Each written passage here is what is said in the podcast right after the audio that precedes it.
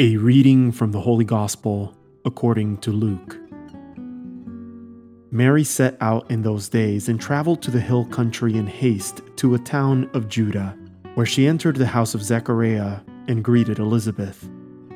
When Elizabeth heard Mary's greeting, the infant leaped in her womb, and Elizabeth, filled with the Holy Spirit, cried out in a loud voice and said, Most blessed are you among women and blessed is the fruit of your womb.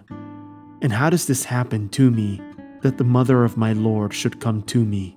For at the moment the sound of your greeting reached my ears, the infant in my womb leaped for joy. Blessed are you who believed that what was spoken to you by the Lord would be fulfilled. And Mary said, My soul proclaims the greatness of the Lord. My spirit rejoices in God my Savior for he has looked with favor on his lowly servant. From this day all generations will call me blessed. The Almighty has done great things for me, and holy is his name. He has mercy on those who fear him in every generation. He has shown might with his arm, dispersed the arrogant of mind and heart. He has thrown down the rulers from their thrones, but lifted up the lowly.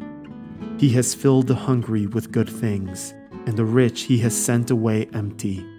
He has come to the help of his servant Israel, remembering his promise of mercy, the promise he made to our fathers, to Abraham, and to his descendants forever.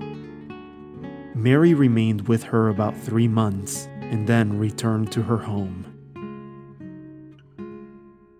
The Word of the Lord.